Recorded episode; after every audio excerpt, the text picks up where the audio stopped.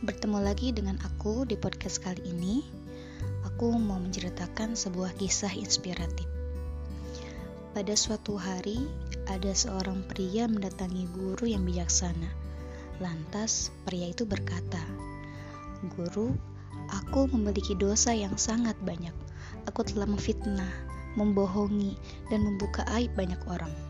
Kini aku menyesal dan ingin mendapatkan maaf lahir batin." Bagaimana caranya agar Tuhan bersedia mengampuni segala kesalahanku?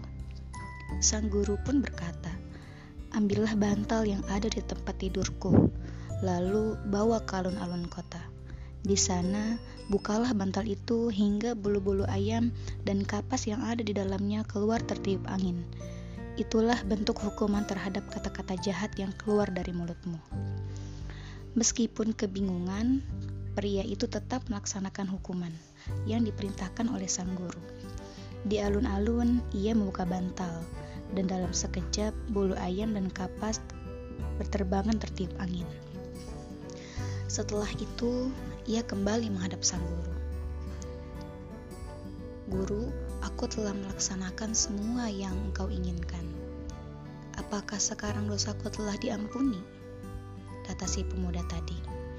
Sang guru pun berkata, "Kamu belum mendapat pengampunan. Kamu baru menjalankan separuh dari semua tugasmu. Kembalilah ke alun-alun dan pungutlah kembali bulu ayam dan kapas-kapas yang tadi tertiup angin."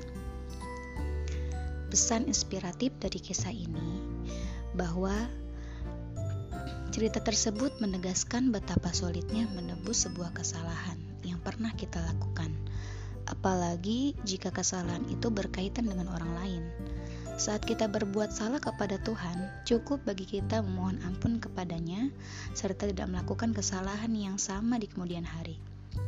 Namun, jika kesalahan yang kita lakukan menyangkut seseorang, maka tidak cukup hanya dengan mohon ampun kepadanya tanpa meminta maaf kepada orang yang bersangkutan laksana sebuah tugas memungut kembali kapas dan bulu ayam yang sudah berterbangan di tiup angin.